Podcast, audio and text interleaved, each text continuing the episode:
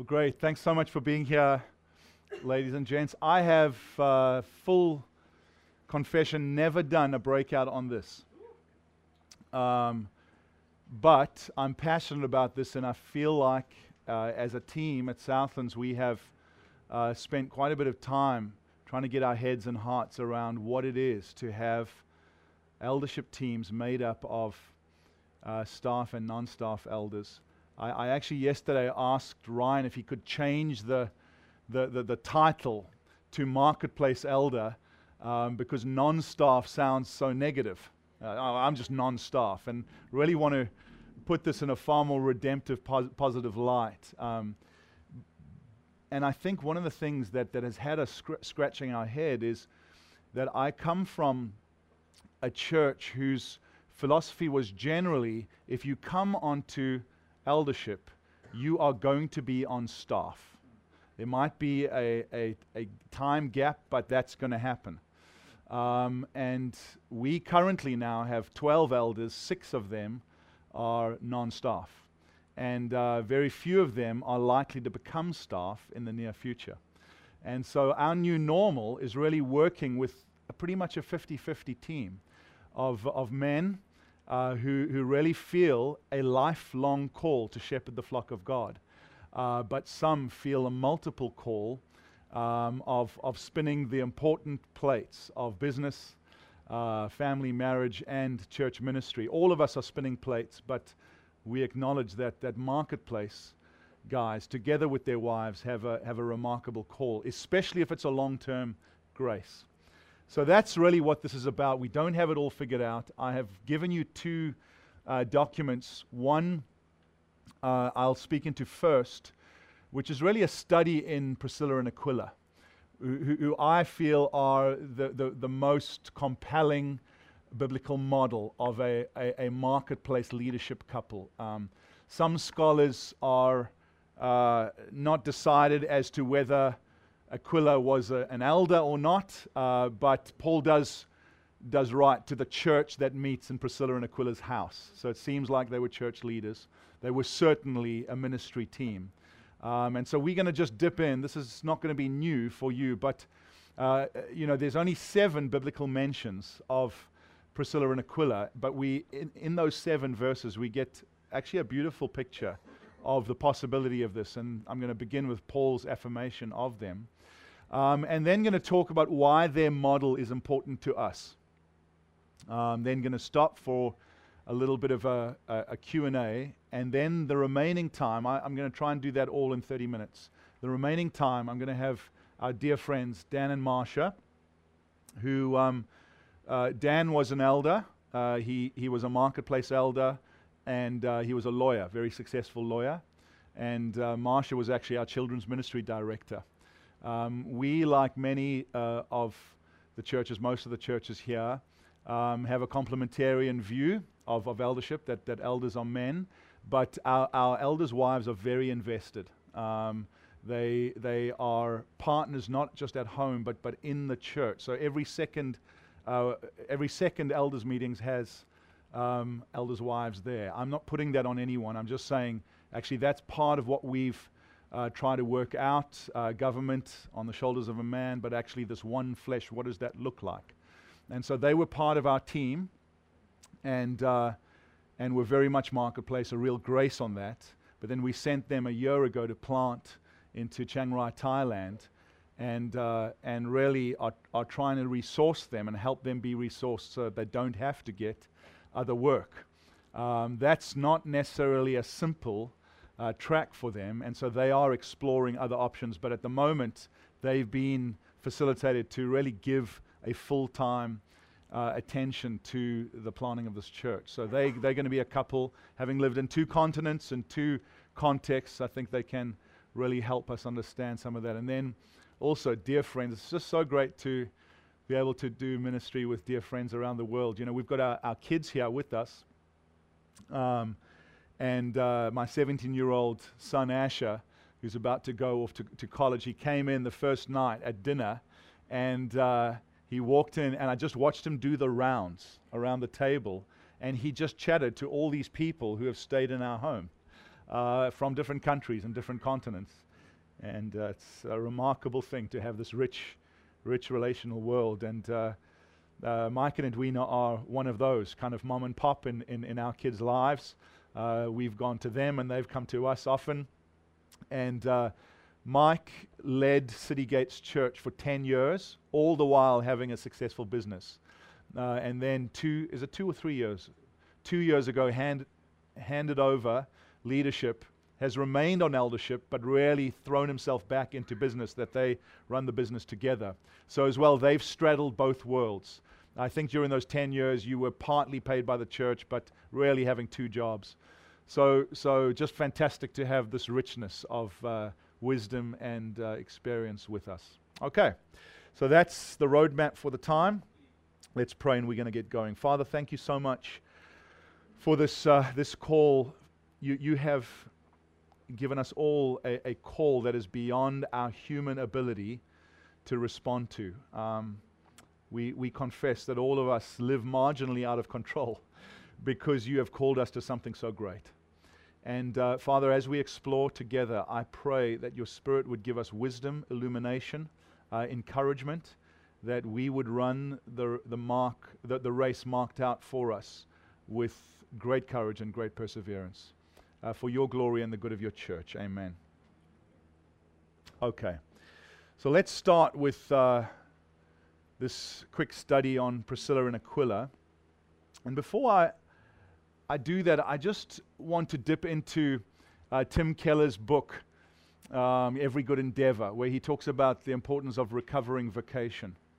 Um, and, and, and that has been so helpful for us and many of our marketplace elders as they have uh, realized afresh that a business call is not a second grade call to not be employed by your, uh, your local church is not like, well, you haven't managed to cut it, but that some men, together with their wives, just have an extraordinary grace to straddle different, uh, different worlds, and that is really good for the gospel.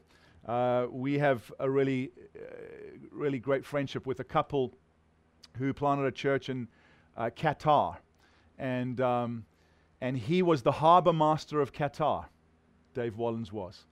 And, you know, at that time, there was no way for a pastor to get into Qatar. But be- because he was the harbor master, he had great, great favor on his life. And they just started gathering some people in their lounge.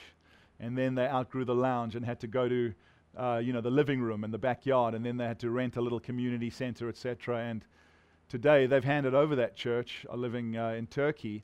But uh, that church is over a thousand people, uh, has seen hundreds and hundreds of people saved have multiple languages. Many Muslims come to faith because of a harbor master. And uh, increasingly, as we see an antagonism to the gospel, we, we know that marketplace elders are like the Trojan horses of our day. They can get places where we staff elders can't. Um, and so Keller really uh, is so helpful in his book, Every Good Endeavor, where he talks about a recovery of, of vocation, of calling.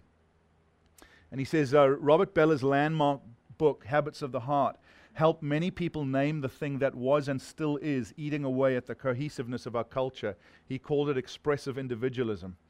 Bellah argued that Americans had created a culture that elevated individual choice and expression to such a level that there was no longer any shared life, no commanding truths or values that tied us together.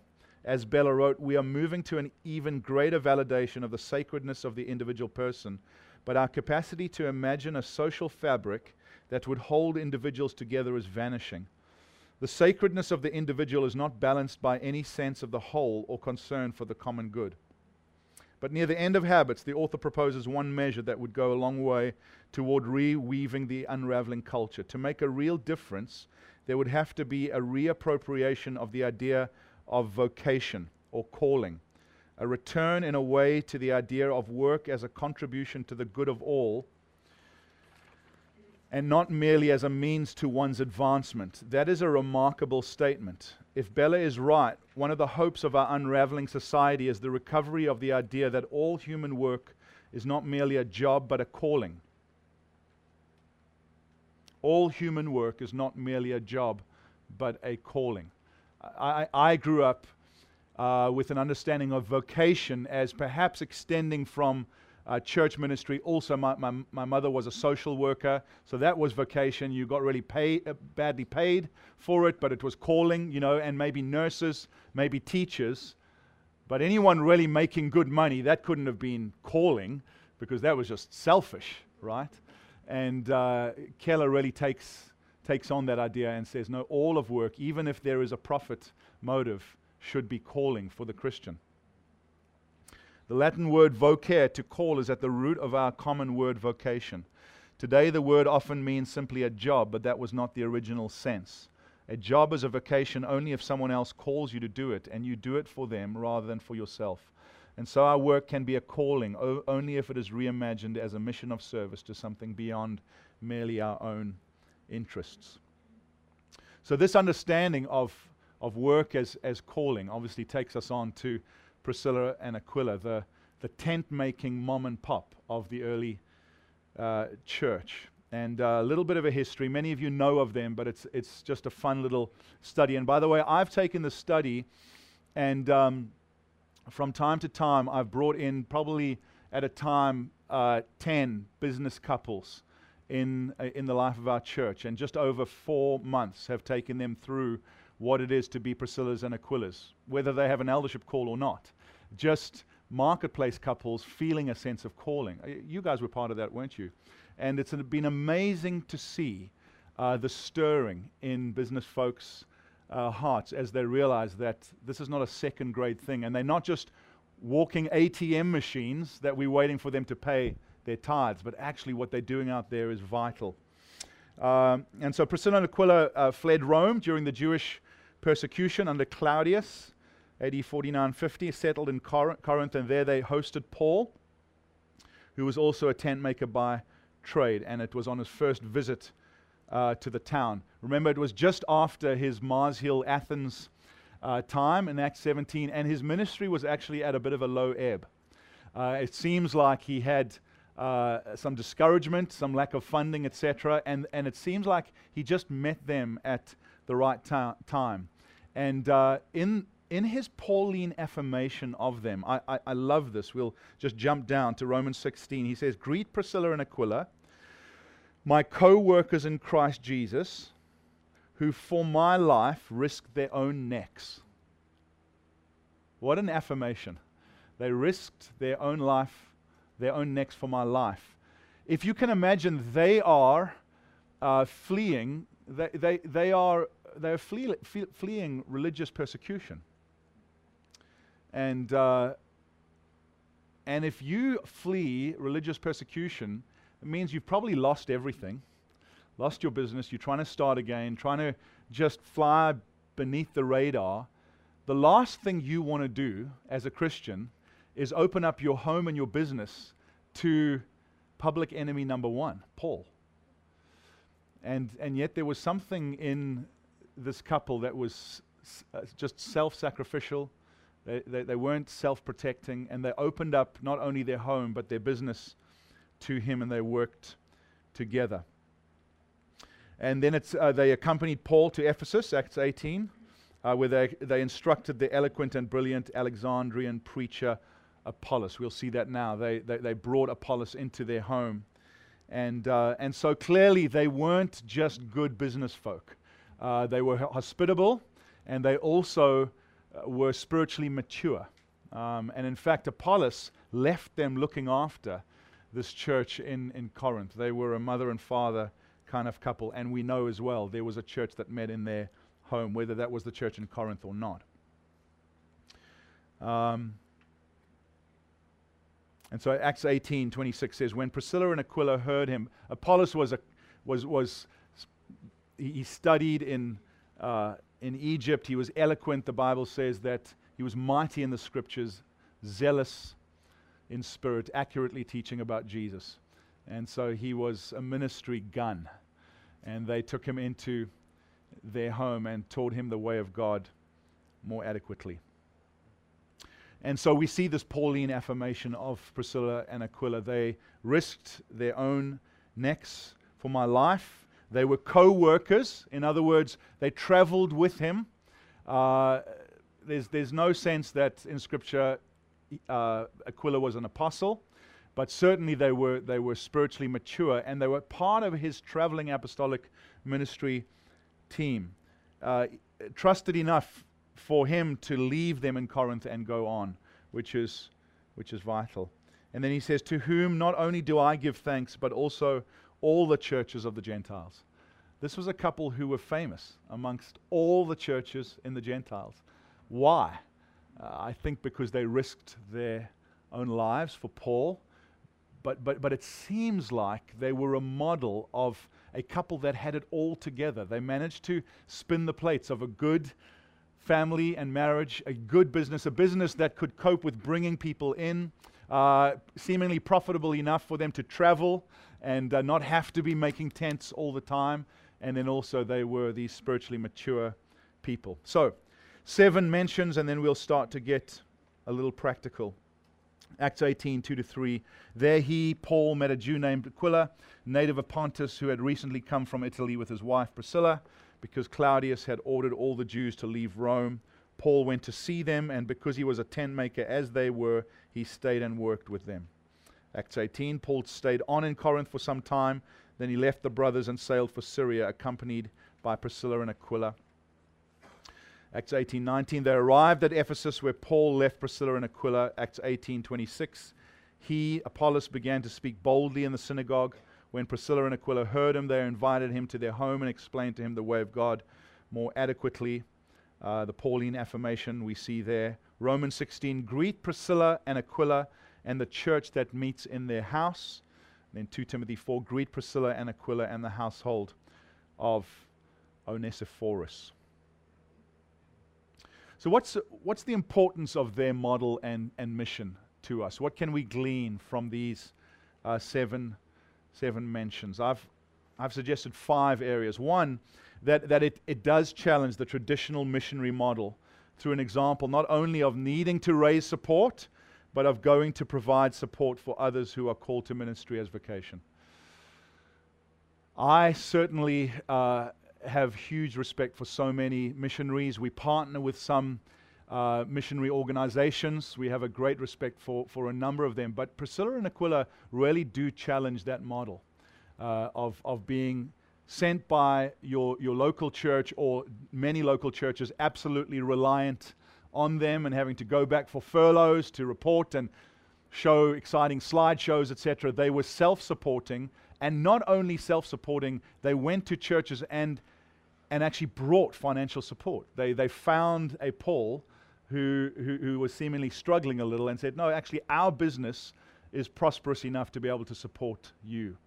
And that's, that's huge.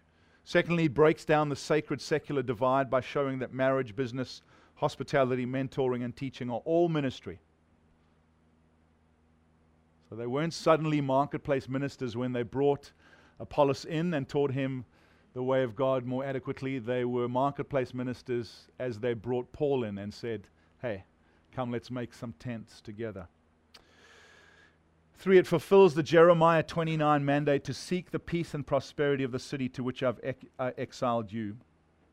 Um, and we know that, that, especially in cultures that are, are hostile to the gospel, uh, cultures that, that are cynical about the church, where folk go in and they are seeking the peace and prosperity of that city in felt ways.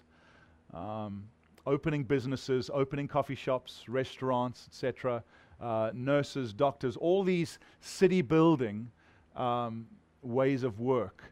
Actually, it's a way of demonstrating the gospel in felt ways. And then, of course, the missionary visa conundrum uh, business folk can get where missionaries can't causes the church to become self sufficient rather than codependent on outside support, and it exhibits great financial sacrificial generosity rather than self preservation. Let me jump to, to our, our home context. This is not in the notes here. Just talk uh, about how we've tried to, to work out a, a philosophy of marketplace ministry where there may be some folk that come on uh, to eldership with a real desire. We, we have six elders now who are marketplace. And of those six, only one, as far as I can tell, has a real desire to be on staff. So we have, uh, we have a, a, CrossFit gym owner. Um, we have a retired Army general who uh, he retired early. He's still in his 30s, um, but he works for Boeing. Um, we have a teacher who is studying now to become a principal, doing his master's. Um, help me out, yeah, going blank.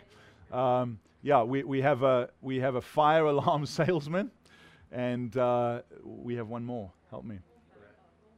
Oh, yeah, we have, a, we, have, we have an author, uh, a writer, and he's also a speechwriter for a president. Um, yeah, for a president of a, of a, of a college. That's right. That's right. Who else? Huh? Oh, yeah. And then. yeah, he, he might be out of a job soon, yeah. Um, and then we have a, we have a guy who's a, who's a director in a, in a large university. As far as I can tell, one, maybe two have a real desire to be on staff. Um, the rest feel a, a long term grace for this.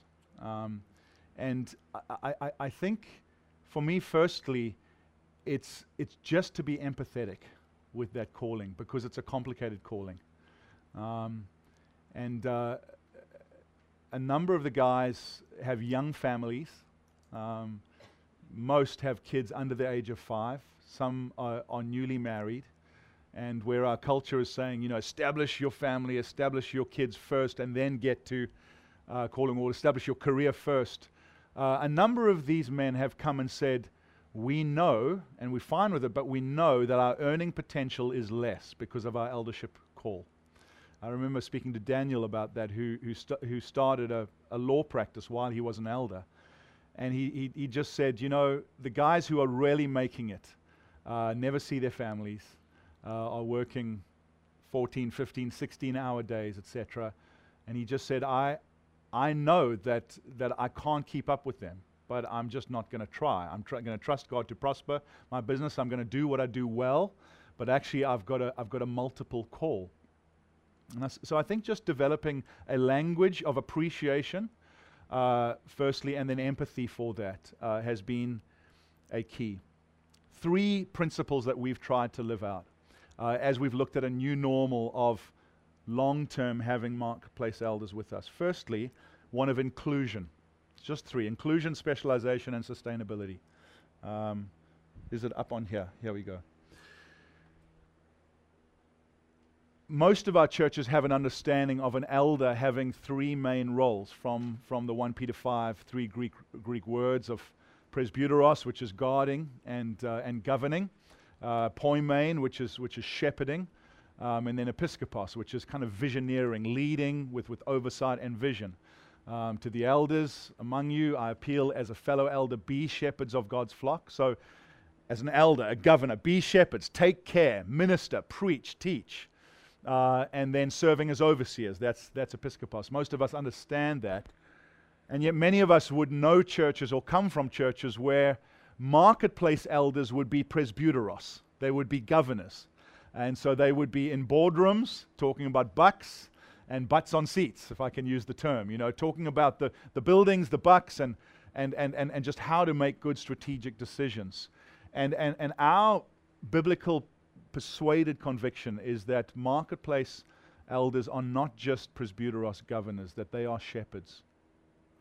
Um, and in fact, that their shepherding carries a, a unique gift and it's this that people in the seats know that they can empathize with what it is to go to work.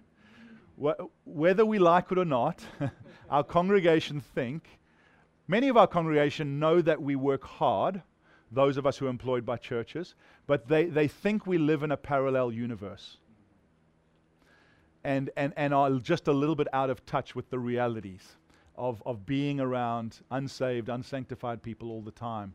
And, and I've seen, especially when a marketplace elder will get up to preach, and, which is not as often as staff elders, just because they don't have as much time. But there's this outpouring of grace towards them because they're like, You're one of us. You know, you get us, you understand. And, you know, we, we, we actually recently did uh, a series called God at Work on the, on the godly call to work. And, and I peppered it heavily with marketplace elders. And I mean, I think when the staff elders preached, they preached well. But man, when the marketplace elders preached, they were received so much better because it's like, you're one of us. And, and, and so this, this call to be a shepherd and to be a visioneer is, is something that we want to include our marketplace elders in. Um, and that means that we've had to develop a, a rhythm of meetings that is empathetic of their time. Uh, we have, as a church, quite a high level uh, of, of meetings. We, we meet every Tuesday as, as elders, and then once a month we will meet on a Saturday morning early to pray, um, which is more than many. But part of our, our apprenticeship of elders, which is a two year track, is, is helping them to count the cost of a job and being able to give themselves to that. But in the setting of that time, I've really tried uh, to hear them in terms of where in the, in the, in the week and what time of day, etc., they can cope with.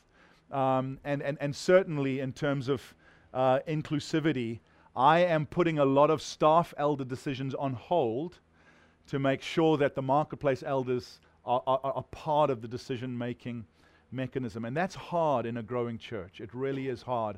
But we work really hard at inclusivity. So all of our marketplace elders preach from time to time. Sometimes it will be teaching in smaller groups. Uh, all of them oversee some sort of ministry. Either it would be, uh, well, all of them coach deacons. Um, some of them would lead life groups. Some of them would lead ministries. And so they are not just governors, they are shepherds. Very often, our marketplace uh, elders are more strategic than our staff elders. Not only, but very often they are. So including them in, in the episcopos uh, call and especially implementation of that vision has been a real gift. So that's the first value inclusion. Secondly, would be specialization. So, so this is the counterbalance to uh, inclusion that uh, because time is at a premium for them, uh, we wouldn't we would try and keep them out of unnecessary meetings. Um, and, and so most of our guys would have some area of focused specialization and would have a lower pastoral load, certainly a lower preaching load. Um, and so we're trying to guard them by saying, man, what, what, what can you uniquely bring to the church? So, for instance, Joel, who is a marketplace guy, actually oversees our life groups, and we have or home groups, community groups. And, uh, and that is primarily an, an, administrative job, and he's just really good at it. Um, and and he, he gathers them probably once a quarter just to coach. So, so I'm having him more coaching than actually leading a life group because that's playing uh, to his strength. Matt leads our deacons. Now, you might say, surely the guy on staff should lead your deacons.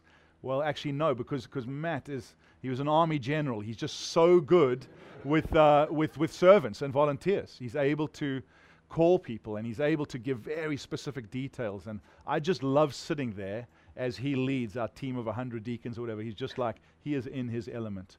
So specialization is key. And then third, and, and, and this is the, the biggie uh, before we start to Q&A and, and interview, is long-term sustainability has really been our, our, our area of study. And uh, so the second little document that I, have sent you is, is called Marketplace Elders Furlough. Um, and um, before I get there, I, I, I, have found, so I've, I've, I've served as, a, as an elder for 21 years, and I've gen- found generally that marketplace elders have about a five year shelf life, generally. I'd love to hear if, if you have found something different. But part of my challenge has been saying, why is that the case? What, what happens where after four, five, six years, people just say, This is great, I know that I have a, a, a, call to do this. I think it's a lifelong call, but right now, tap out. You know, I, I, I just need some space. And often they, they'll never come back. I think it's partly uh, that, that we haven't been empathetic in terms of the, the, the, the, the multiple pressure of spinning plates. Um, partly as well, we haven't facilitated a, a sustainable life financially. Um, so, so one of the things we started to do a few years ago was to say, man, if, if staff elders have an allowance um, that's, that has to do with gas and, and phone and, and entertainment, why are we not helping our, our marketplace guys do that? I'm not putting that on you. I'm saying this is our journey. So we started to, to give them an allowance that even though they're not getting paid, it's some sort of stipend, just to say, we know this is costing you hugely, especially in the area of hospitality, and we just want to get behind that. We, we will also, from time to time, send a marketplace couple away. We'll pay for them for a weekend if they can't uh, afford to do that, just to get away. Uh, we have, from time to time, when they've really taken strain, paid for them to go for counseling, particularly marriage counseling. Just saying we want to put some dollars behind that, even though you're not on our uh, sa- salary book, and that's been helpful. But the biggest thing for us, and I, am nervous to teach it because we're just in it now, is that, um, is that we've started a, a year long furlough for marketplace elders. And by furlough, I, I, mean a, a leave of duty without stopping be, being an elder. So we have two of our 12 elders on that currently. And uh, I'm not going to go through this, this document, but, but essentially it's, a, it's an attempt, one, uh, to help them reinvest in marriage, family, and business.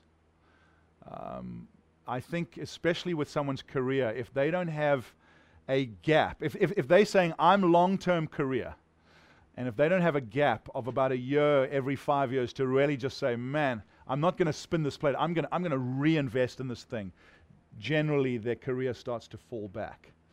And so, and so it's giving them time to do that while still, be inclu- uh, still being included in the relational world of eldership, uh, in the hosting world. They'll still host some prayer meetings, etc., host meetings um, and, and, but not be included in any of the mechanical, governmental, or pastoral stuff. We will continue with their stipend, continue sending them to counseling, etc., sending them away on vacation. It's just saying, man, you guys have worked hard. We want to reinvest, allow this field to lie fallow for a while, and trust that in a year's time you can come back fresh into the race.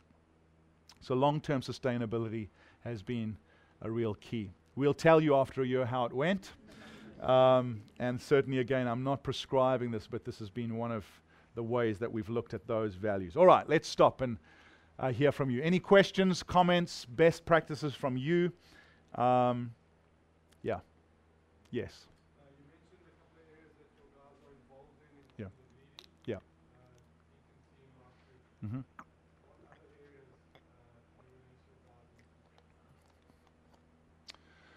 Um, Ryan uh, oversees Alpha. So um, that's our uh, eight week exploration into the Christian faith. So he, he oversees that.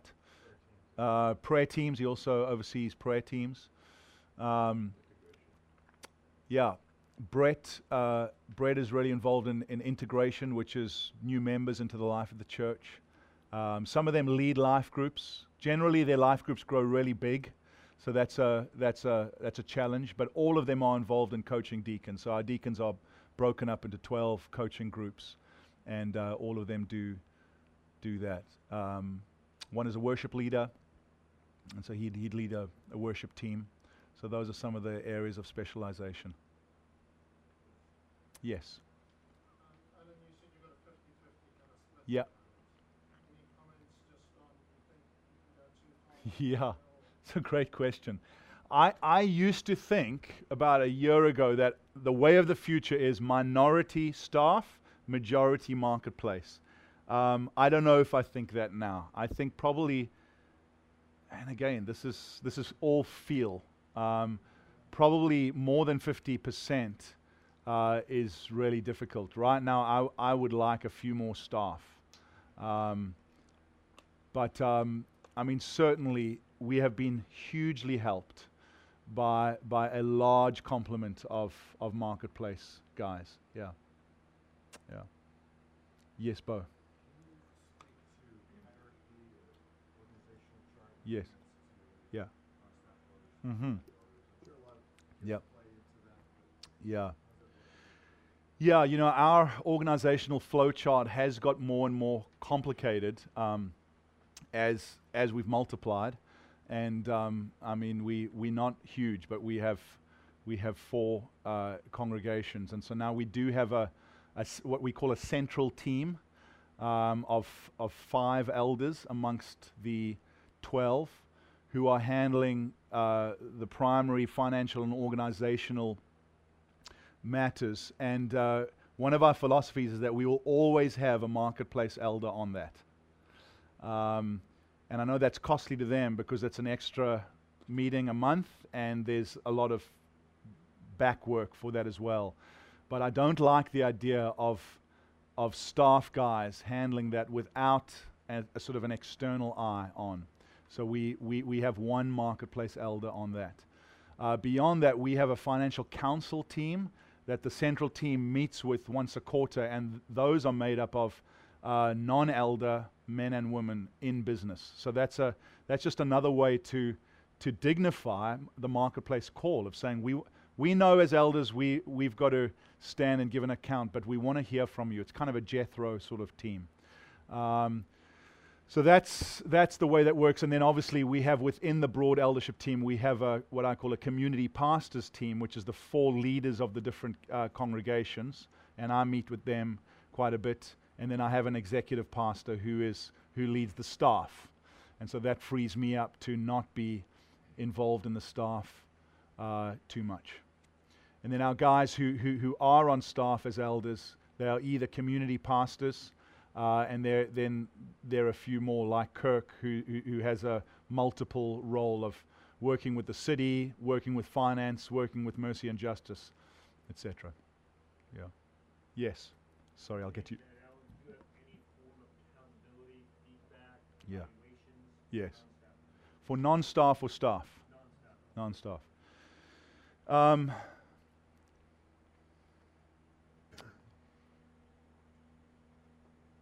we do for staff, elders. Um, we, we, have, we have a review every year. And um, we have an assessment before someone becomes an elder that's, that's very, very thorough. Uh, I, I don't think we have a, as far as I can tell, I don't think we have a formal uh, assessment for non staff elders. Yeah, I would say no.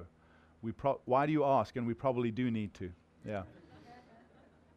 reality that all of us need feedback from Yes. Yeah. Thing that you experience as. Yeah. you having a loss Yeah. is a wonderful thing. Yeah. There's a negative side to that too. Yeah. So I, I would say that that's, that's happening informally quite a bit. Um, so Renelle and I will get, often actually during the summer, we will get with each of our couples. And just because ministry is at a little bit more of a low ebb, we'll get with each and just say, how you doing? This is what we're seeing, you know, check, a, a check in. But it's, it's more an informal touch point than a, than a formal review. And, and I think that's, that's probably a, a fair point that to not have a boss and not have a, f- have a sense of this is how I could be doing better um, is, a, is a potential weakness. You're right. Yeah. Chad. Yeah, I just wondered, you said inclusion, so Yeah. you, you try not to overwork their schedules Yeah. with things, so which things do you consider, hey, these are essential for everyone to weigh in on, um, and just what, you know, and these are the things, that, Yeah. um, you know, the staff. Yeah. kinda, you know. It's a great question. Um, well, well, for a start, we, we really are trying to pass out uh, pastoral stuff to the community elders. So, what happens with, with sheep at Brea, which is one of our, our communities, the elders at Whittier should not be involved in that. So, so we, we pass that out. That's the first thing. Um, I think so, so we, we reached a sort of a philosophical uh, a, a turning point where we where we made a, a call that all of the elders at this stage would be over the whole church. Um, many people at, at, at our stage would be saying, no, uh, you are you are an elder in your community and you're not over the whole church. So while we, we will have a central team, uh, all of the elders are over the, the whole church. So the central team will, will report back, especially larger macro funding stuff, um, purchase or sale of, of buildings, the uh, installation of a new elder, um, and, um, and any new staff unless it's, it's part time staff. So, all of those things, all elders would be included in it. But there would be teams within teams doing a lot of the legwork, and then they would just be presented with the scenario uh, with that. So, pastoral stuff, though, um, it's on a need to know basis. Yeah. Yes. uh, maybe a church plant context or, or Yeah. kind of maybe one to three hundred sort Mhm. of size of Yep. church, um, season where you're looking to employ Yeah. Yeah. members of staff. Mm-hmm. Um, do you have any advice or thoughts? I Mm. guess the, the reality is that uh, an admin assistant Mm. cheaper Mm-hmm. elder who is in senior. Yes. And there's a lot of pressure. To Mhm. Practical, pragmatic pressure. To Yes. Not waiting to employ another elder. Yeah. Um, do you have any thoughts or Yeah. Yeah, I think we tended to employ elders too quickly. Um, and uh, so now we will employ non elder staff uh, way before, long before. So I, I, I would say generally, and it's not a rule, but we would say probably, besides the lead pastor of the congregation, about three admin staff. They don't have to be full time all before you employ your next full time uh, elder. That, where, whereas we used to, man, it was lead and a, an assistant, you know, two elders, and it's just really, really top heavy. And obviously, that's great for the lead elder because he's now got his buddy uh, with him, but actually, it's not necessarily good for, for the church. So, yeah, we would have flipped it. Yes.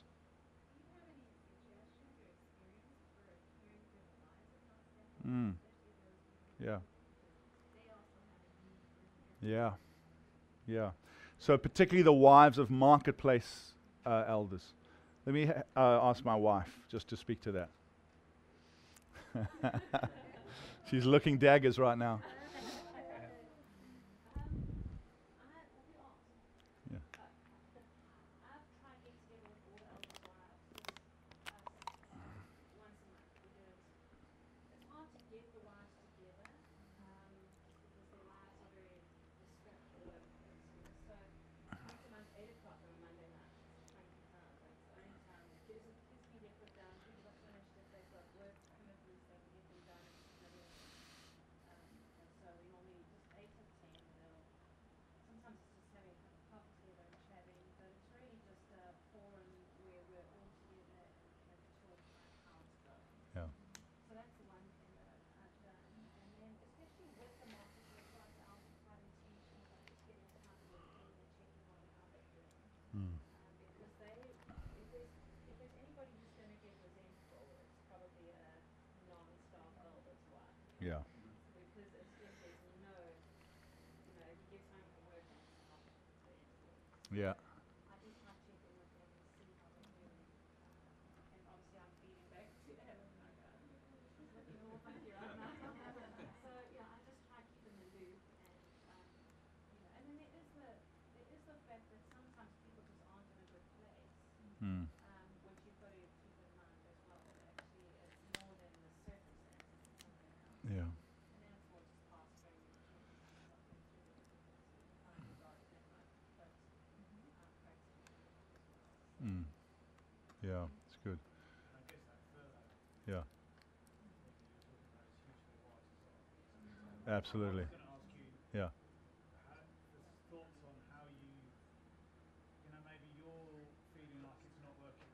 Yeah. kind of Yeah.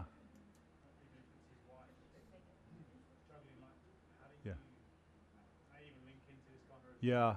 Well, you, I mean, to, to be quite honest, one of the one of the furlough situations was essentially saying, look, this is not working. I can see this is not working. So let's take a furlough. After nine months, we will see if grace has come back. Um, and if it hasn't, we'll, we'll just say, man, that was a really good run. Um, but, but this is an opportunity to see whether, whether grace is still there, you know. Um, and, and so what we do during that furlough is every three months we will have a structured check-in with that, with that couple. Um, and uh, so, so far, so good. But, but yeah, I do, I do think there needs to be uh, an ability for the leader of the team to, to say, look, I so appreciate what's going on, but it seems like the grace is not there. What, what, what's happening? Um, and, and is this going to return with the long rest, or, or actually is just a season up? Um, so, yeah, absolutely. Rig, you were going to say.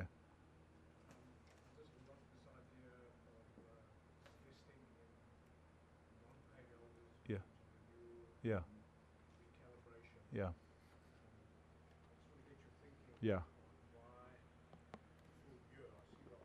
Yeah. idea of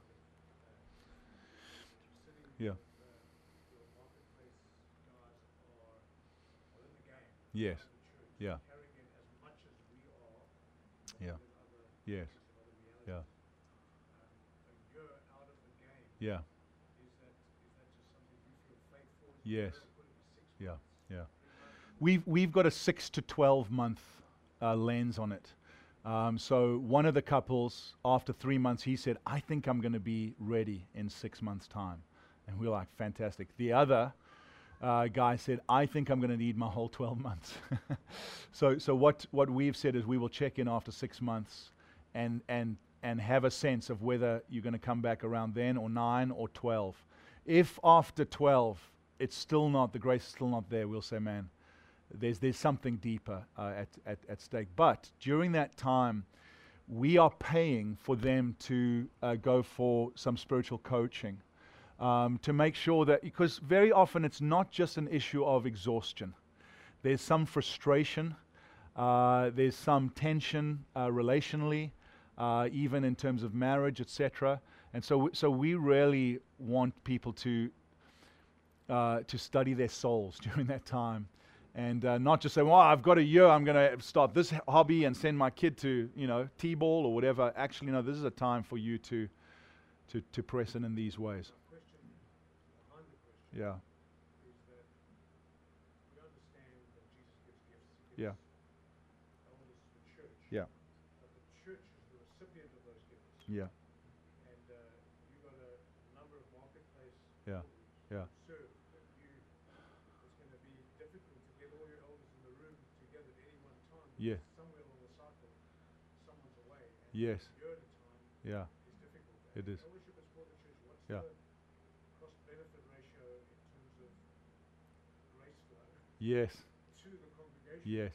Yeah. You know, got used to. At the same time, Yes. the worker is as important as the Lord. Yeah, sure. No, it's it's it's good. And you know, one of the things that we've seen in, in furlough is that we have said to the congregation, this elder and his wife will remain in this congregation. They're not going to now go down the road to one of our other campuses, etc. They can visit from time to time, but as they have refreshed your hearts, please will you refresh theirs.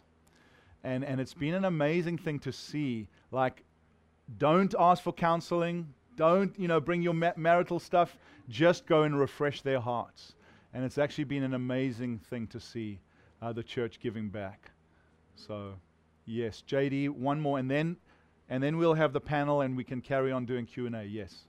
You alluded to it just a little bit, but could you unpack a little bit more of meetings and like what you're doing in those meetings, the kind of staff elders versus the whole elders? Yeah. I, I, Ah, okay. I'm gonna. It's boring because it's complicated, you know. But so we we've got a complex. I think it's beautiful, but it's complex uh, uh, philosophy of of apprenticing elders. So at any one time, we've got maybe another 12 apprentice elders that are, are coming through in the different communities, and so our four Tuesdays always are a different team.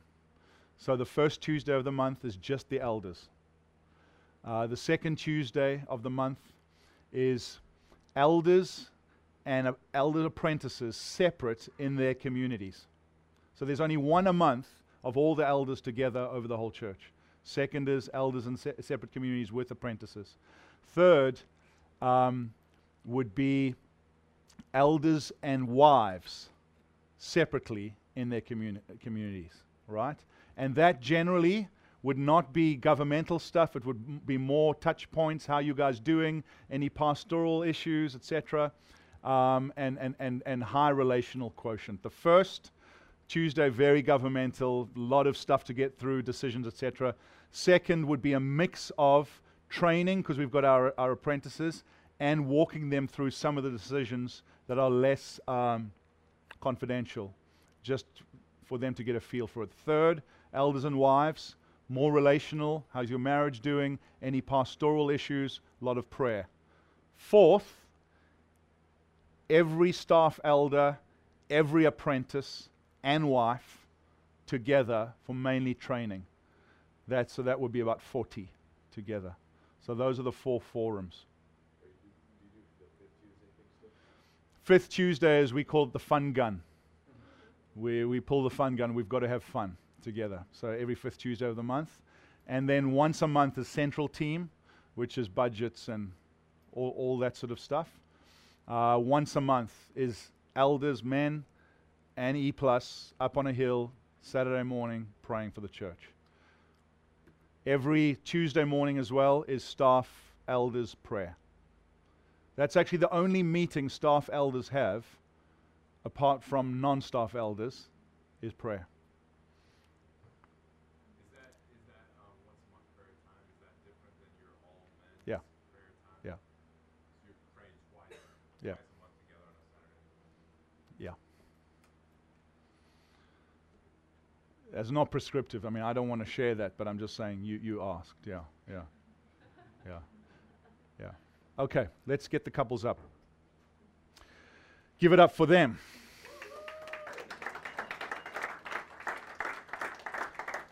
Dan and Marsha lead One Light Church, Chiang Rai, Thailand. Uh, Dan leads the church, and they run a charity as well. Dan's a lawyer. Um, Marsha serves in the school there. So, so you guys, even though at the moment you are primarily resourced, um, you, you are busy in many ways, and you served as a marketplace elder with us.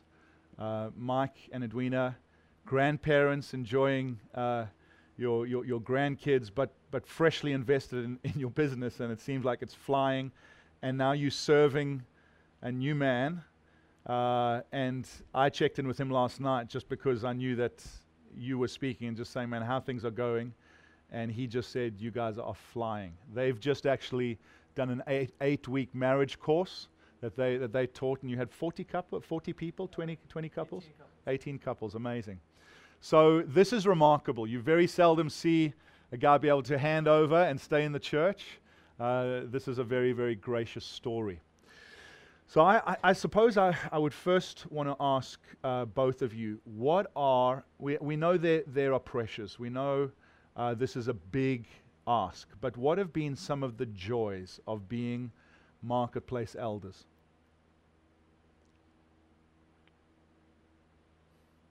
Don't hang back. Yeah. Um,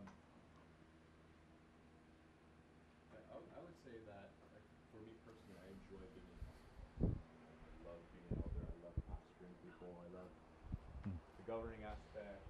I love being with my uh, brothers. I, I like being in the marketplace. I like being able to engage non-Christians. I like being able to use different gifts that God has me. Um, you know, I think I have a, a shepherding kind of pastoring gift, but I also have a very analytical mind and I like Hmm. using that. Um, so uh, for me, there was an enjoyment aspect of being in the marketplace, a sense of purpose that I got from it. Um, and uh, on the other side of it, you know, in addition to the privileges of being able to shepherd the people of God and, and being a leader in the church, um, you know, the uh, camaraderie was, was amazing. I think uh, for me personally, job of cultivating a culture of, of, of equals. And he always says, I'm the first among equals. And uh, we were in uh, these elders meetings. We would just do ministry uh, together. We're in the foxhole together. And, and we were my real brothers, like some of my best friends. Mm. And there is this relational component to it mm. um, that was just really enjoyable. It's mm. really great. There was a time when we part of a church that was dying, and we were in the marketplace, and the uh, the lead guy had an opportunity to move elsewhere. This is before we were in this model of ministry, and he asked us if we would take over, and we, after a while, agreed to do that. And so there was a period where I felt that we would sell the business and go full time in ministry, and we just didn't get any traction with that. We weren't able to sell the business. And in hindsight, thank God I didn't sell the business because actually I realized um, for myself I thrive in the marketplace. I, I'd be a terrible full-time guy without Hmm. being in the marketplace. I'd be Hmm. terrible. Hmm. And uh, and so I just realized that after the fact. So for me, the interaction, as you said, Daniel, with um, with outsiders, the opportunity to live the gospel out on a daily basis with people I work with or work and interact with. Everybody knows who I am. Everybody knows what I'm all about. It's not a mystery. Mm. Uh, I love it. I love that interaction. And I just feel in my case, and just Mm. speaking for myself, Mm. um, kind of a, a full-time ministry portfolio uh, was not is not what I thrive in. Mm. So um, I, I so for, for for ten years I thrived in the dual, and now I'm back in a, in a I wasn't I'm not leading now. I'm, I'm assisting, but uh, love the marketplace, Mm. love ministry. So in, in that case, it's, it's been a fit. Mm. So, to the wives, uh, whether you call it spinning plates or juggling or whatever it is, it's a it's a complicated thing. Uh, when your husband has a business, he gets home, gulps down dinner, and rushes off to a meeting, and uh, you're longing for him to take the kids away and uh, you know just be fully present, etc. And yet, um, both of you as wives have just generally been full of joy and, and really a sense of own ownership and partnership in this. Just speak to, to marketplace folk in this room uh, in terms of some of the some of the things you did to establish healthy rhythms within a life that was marginally out of control, and what did you do when it was getting really bad, where, when it's like, man, we've lost rhythm? How did you restore rhythm? Sure, I'll go first. Um, I, I don't know if we're particularly good at coming up with strategic rhythm, um, but I will say that what was really helpful that I learned during that season was um, my tendency to start preemptively putting up roadblocks so that God could use me. Mm. So um, when I felt more open to Him, to, to saying yes to Him rather than saying no because I would count all the ways that things might be hard um, I was I saw how God would give me the grace to do what He called me to do. So rather than thinking about worst case scenarios ahead of time, saying yes to the the direction that we were going would help to um, yeah, remind me that I don't need to be the one Mm. that puts things into order. Yeah. That if I allow God to do it, He will. Um, you know, if you say ne- yes to something that you're not Mm. supposed to say yes to, He will shut the door for you. Mm. And, um, yeah, just giving him space to move often was better than when I would try to construct the whole thing. Mm-hmm. Um, for me, you're getting nervous. I'm going to be honest. Mm. Um, that, Yeah, no, uh, I'm getting nervous. I found it difficult at, at the beginning. That's right up to last week. But um, there was there was a bit of resentment. I'll tell you why. Because we worked together as a couple in our family. We were, hus- we were husband and wife. We were parents of our children. We had a business we were running together work in the business. And Mike is an elder in the church, and I've always been very much involved with the Mm. local church. Mm. So it was like working three Mm. full-time jobs for me. Mm. You know, Mm. uh, I loved being a mum, Mm. but I found that the workload was quite tremendous Mm. because my like like you said, he was Mm. always gone, Mm. and uh, so I was a bit resentful. Mm.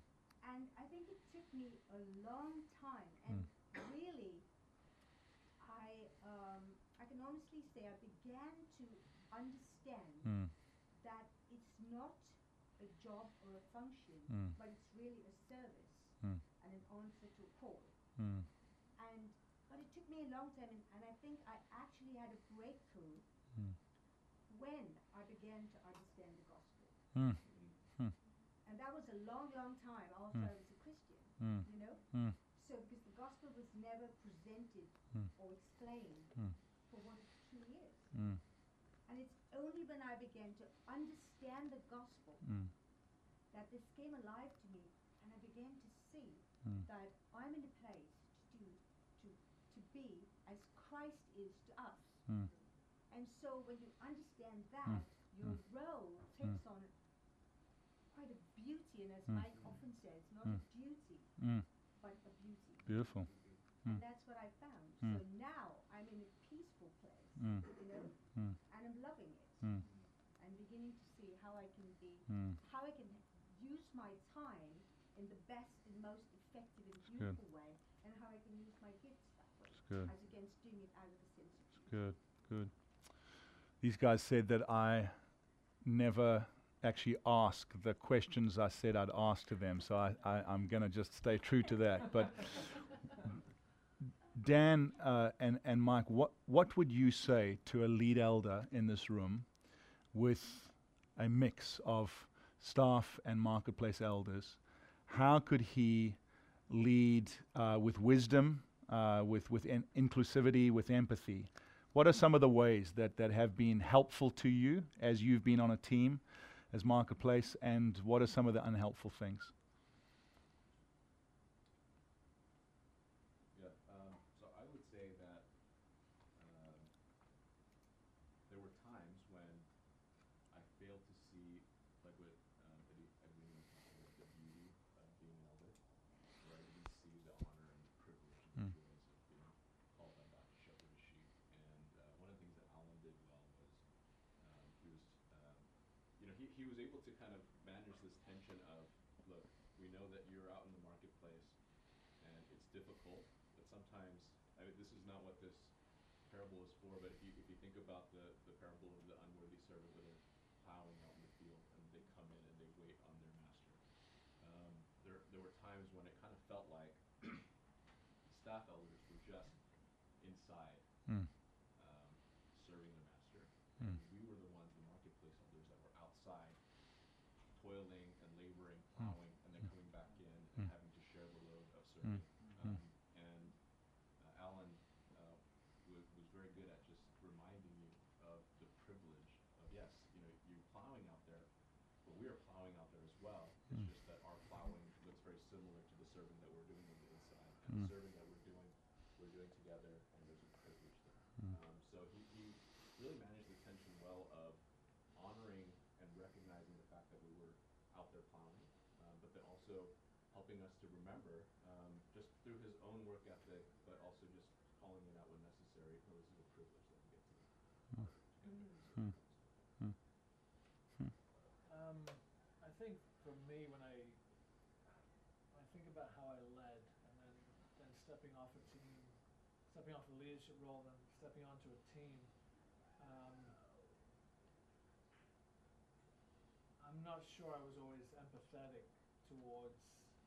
I mean, I was in the marketplace, but it's really different when you're leading when you're just part of the team. It's such a different Mhm. animal. Mm. we think it's in our head different, but it's Hmm. honestly incredibly different. Hmm.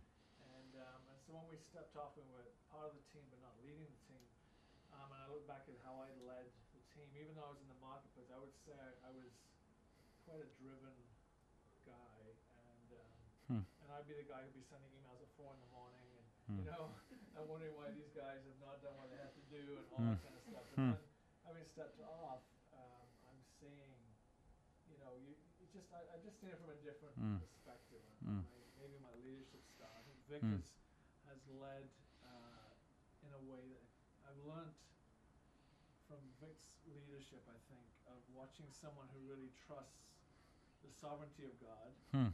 um, and really trust the sovereignty of God in small things, Mm. that whereas I would be kind of micromanaging emails, making sure, so, you know, Hmm. sending, sending emails to people. Oh, we really missed you today. Hope everything's okay. I.e., where the hell were you? Uh,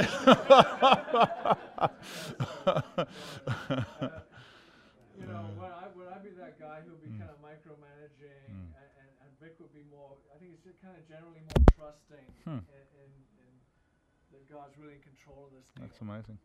So it's been really good for me to Mm. step back and, Mm. and realize I was probably too intense Mm. uh, when I led Mm. and maybe put demands on marketplace guys that were not necessarily fair. Mm. Because I put them on myself, so I figured if I put it on myself, then I can put it on you. Mm. And I wasn't, and that didn't necessarily reflect on their Mm. like place.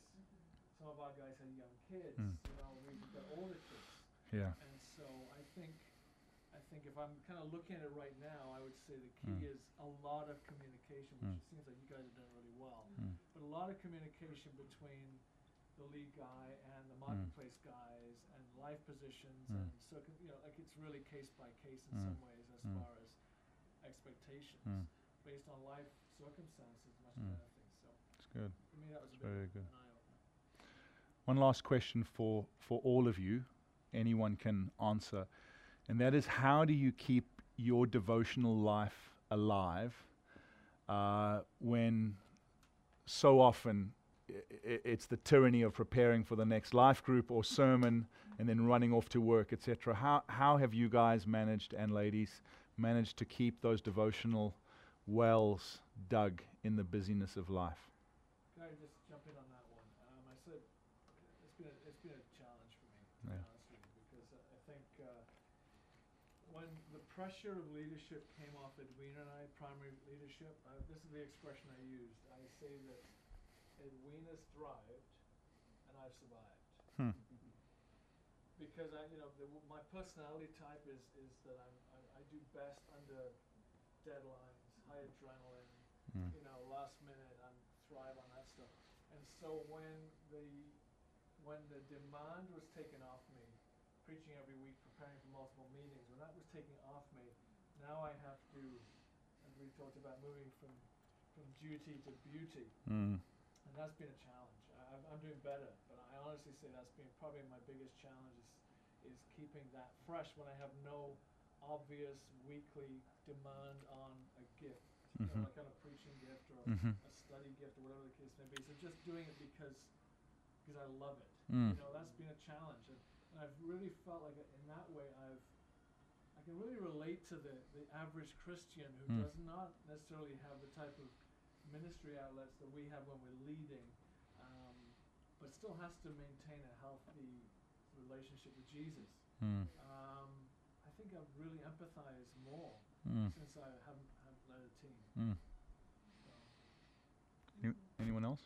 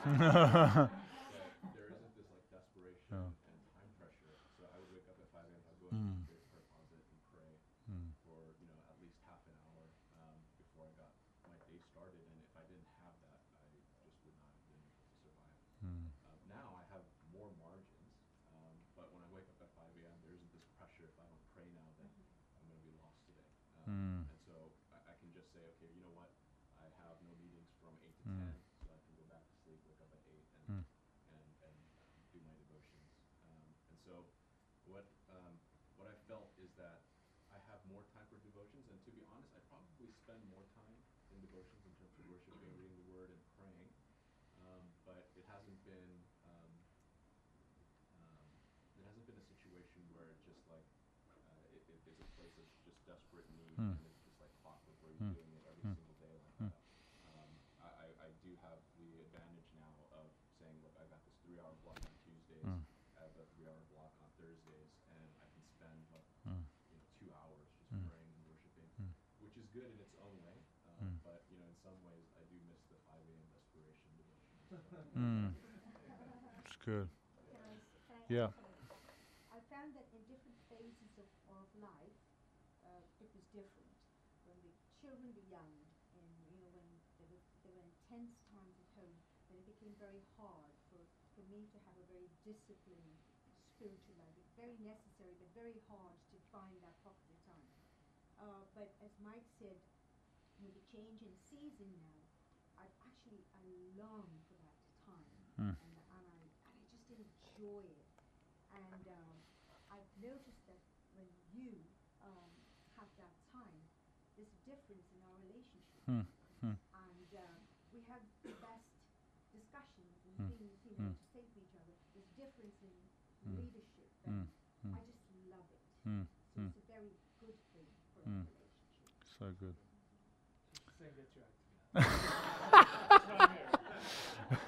So that's what we heard, yeah. Um, um, our time is up. Um, but I- I think there are probably a few more questions that you want to ask the panel. So, so and, and we've got free time. If you need to go now, feel free with no guilt attached to that. Uh, if you, I'll if send you an email that, that's right. That's right. I will trust the sovereignty of God. Yeah. Uh, but and uh, and and if you stay, we'll carry on for another ten and then be gone. Okay. So thanks, guys. Feel free to to head out, and uh, the rest of us will stay. Yeah. Okay. A few more questions. See you guys. Yeah.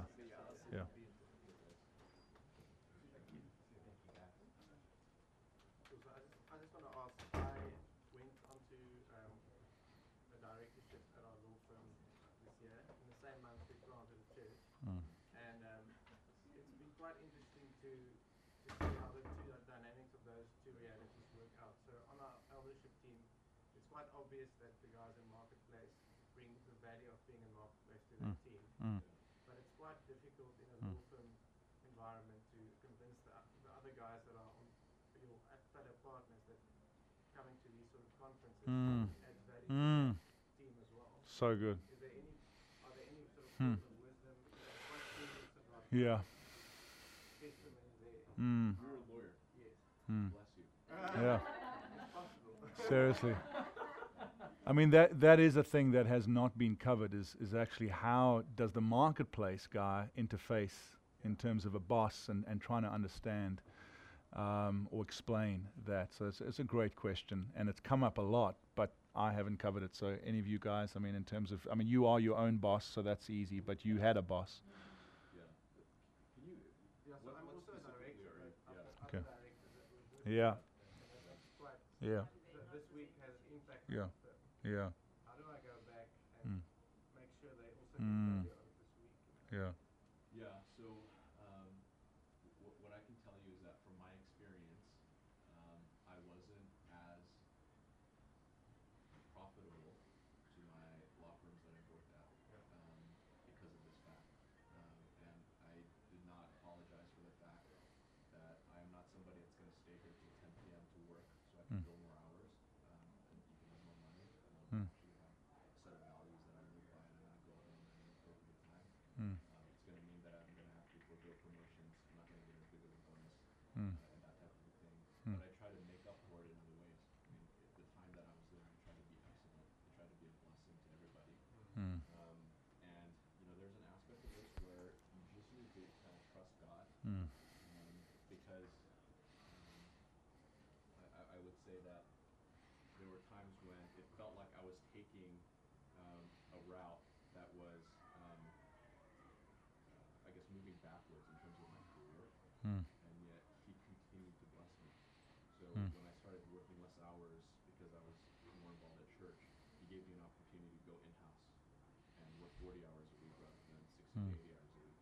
Um, and then even then, I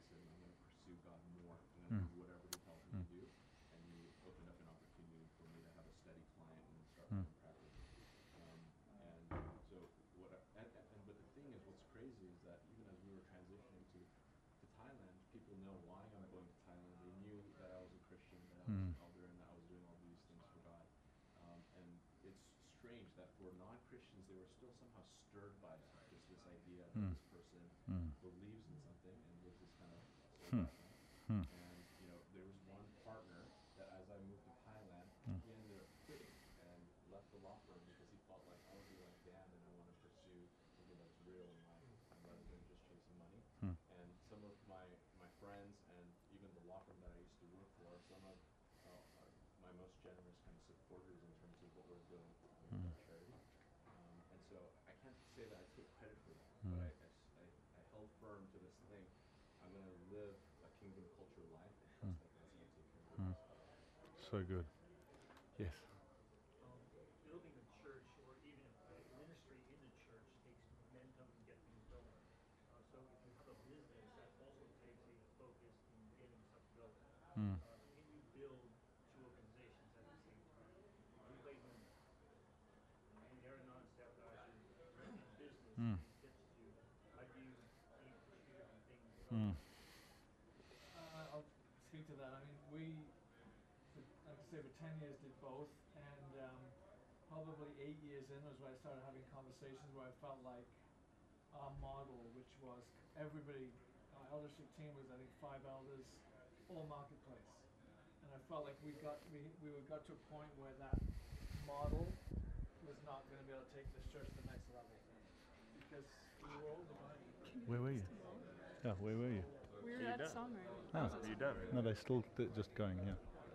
Just wait for us. I was doing neither well. Mm. Um, I wasn't doing the business well. I wasn't doing the church well. Mm. Um, and so, so when when when we got to that point, we started having that conversation with Alan about handing off to somebody else. We wanted a full time staff guy to lead this church because I felt like we needed that. Mm. And and so the not necessarily related but kind of related. The advantage for me being on the team and having led before is when Vic says, "I feel like we need to take this place," and I don't actually understand why he wants to do it. and I don't necessarily see it. I want I, I can look him in the eye and say, "Do you really believe this is the right thing?" When he says yes, because I, I know that feeling before where you're Mm. pushing through something that you really feel in your heart but isn't Mm. necessarily logical. Mm. I'm able to say, "Go for it, man! I Mm. support you." You know, because I've I've walked in those footsteps before, so Mm. that's having now stepped off. I have empathy for the lead guy who is going to lead through a visionary component of, of what we're doing or what he wants to do. Where maybe we're all looking at him going, "I don't quite get that," but if I see in his mind that he's sold on it, I can really support. Because I've been there on that side as well. So, um, yeah. So I think that there's limitations to a completely marketplace-driven model of eldership for sure. And I think for us, full-time staff guy leading, a marketplace guys, and then more staff guys coming on is definitely a more productive way Mm. of leading the church for sure. So they have only one staff guy, that's the leader. The rest of their elders are marketplace. And then they would have some non elder staff. So that's the way they're building, yeah. Last two questions, and then we'll, yeah. Um, any thoughts on, as a marketplace elder, if you're in a position to hire and fire, hiring people from the body? Is that good, bad, indifferent? Hmm. I used to uh, Hmm. run my business as a. I used to pa- I used to run my business as a pastor, so I hired projects. Hmm. Bad idea. So we got away from doing that. My Hmm. wife was was never quite in you know the same way. She'd be like, I don't know why you're hiring that person. Oh, they have potential. Hmm. And uh, so I would just say you can hire them, but you just have to be. Hmm. I think it requires totally different dialogue with hiring somebody from outside. Hmm. You have to lift all the rocks, all the Christianese, and all the things that they may think Christians do in their workplace and what youth want them to do. You just have to have a complete, full, and open dialogue Hmm. uh, if you're going to hire them. Hmm. And um, and if you feel like you couldn't fire them, if Mm. you do hire them, then don't hire them. Hmm. Great.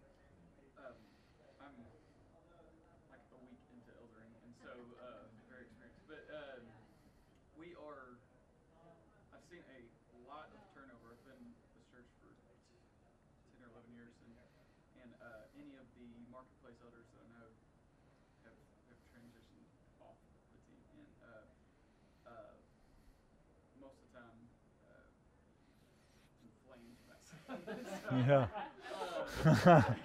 How do I not become a st statistic? Yeah.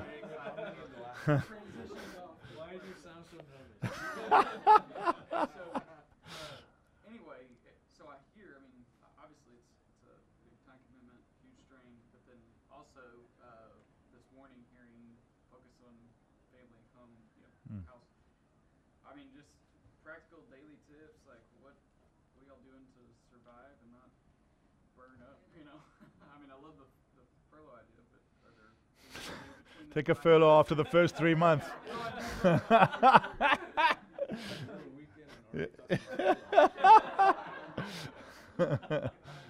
yeah.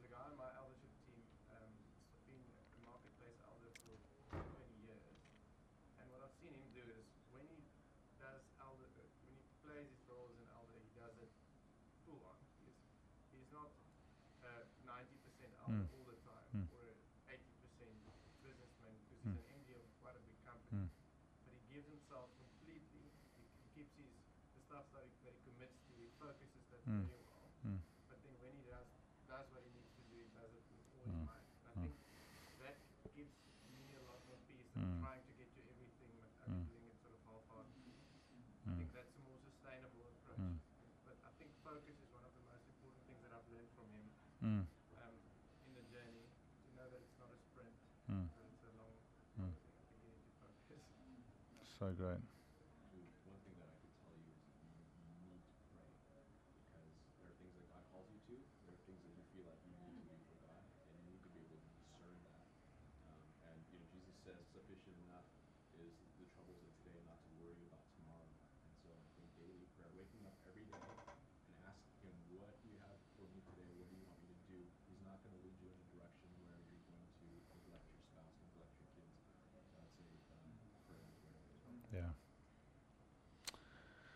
Thank you guys. Hope it's been helpful. Appreciate you guys. Thank you guys. Yeah, thank you.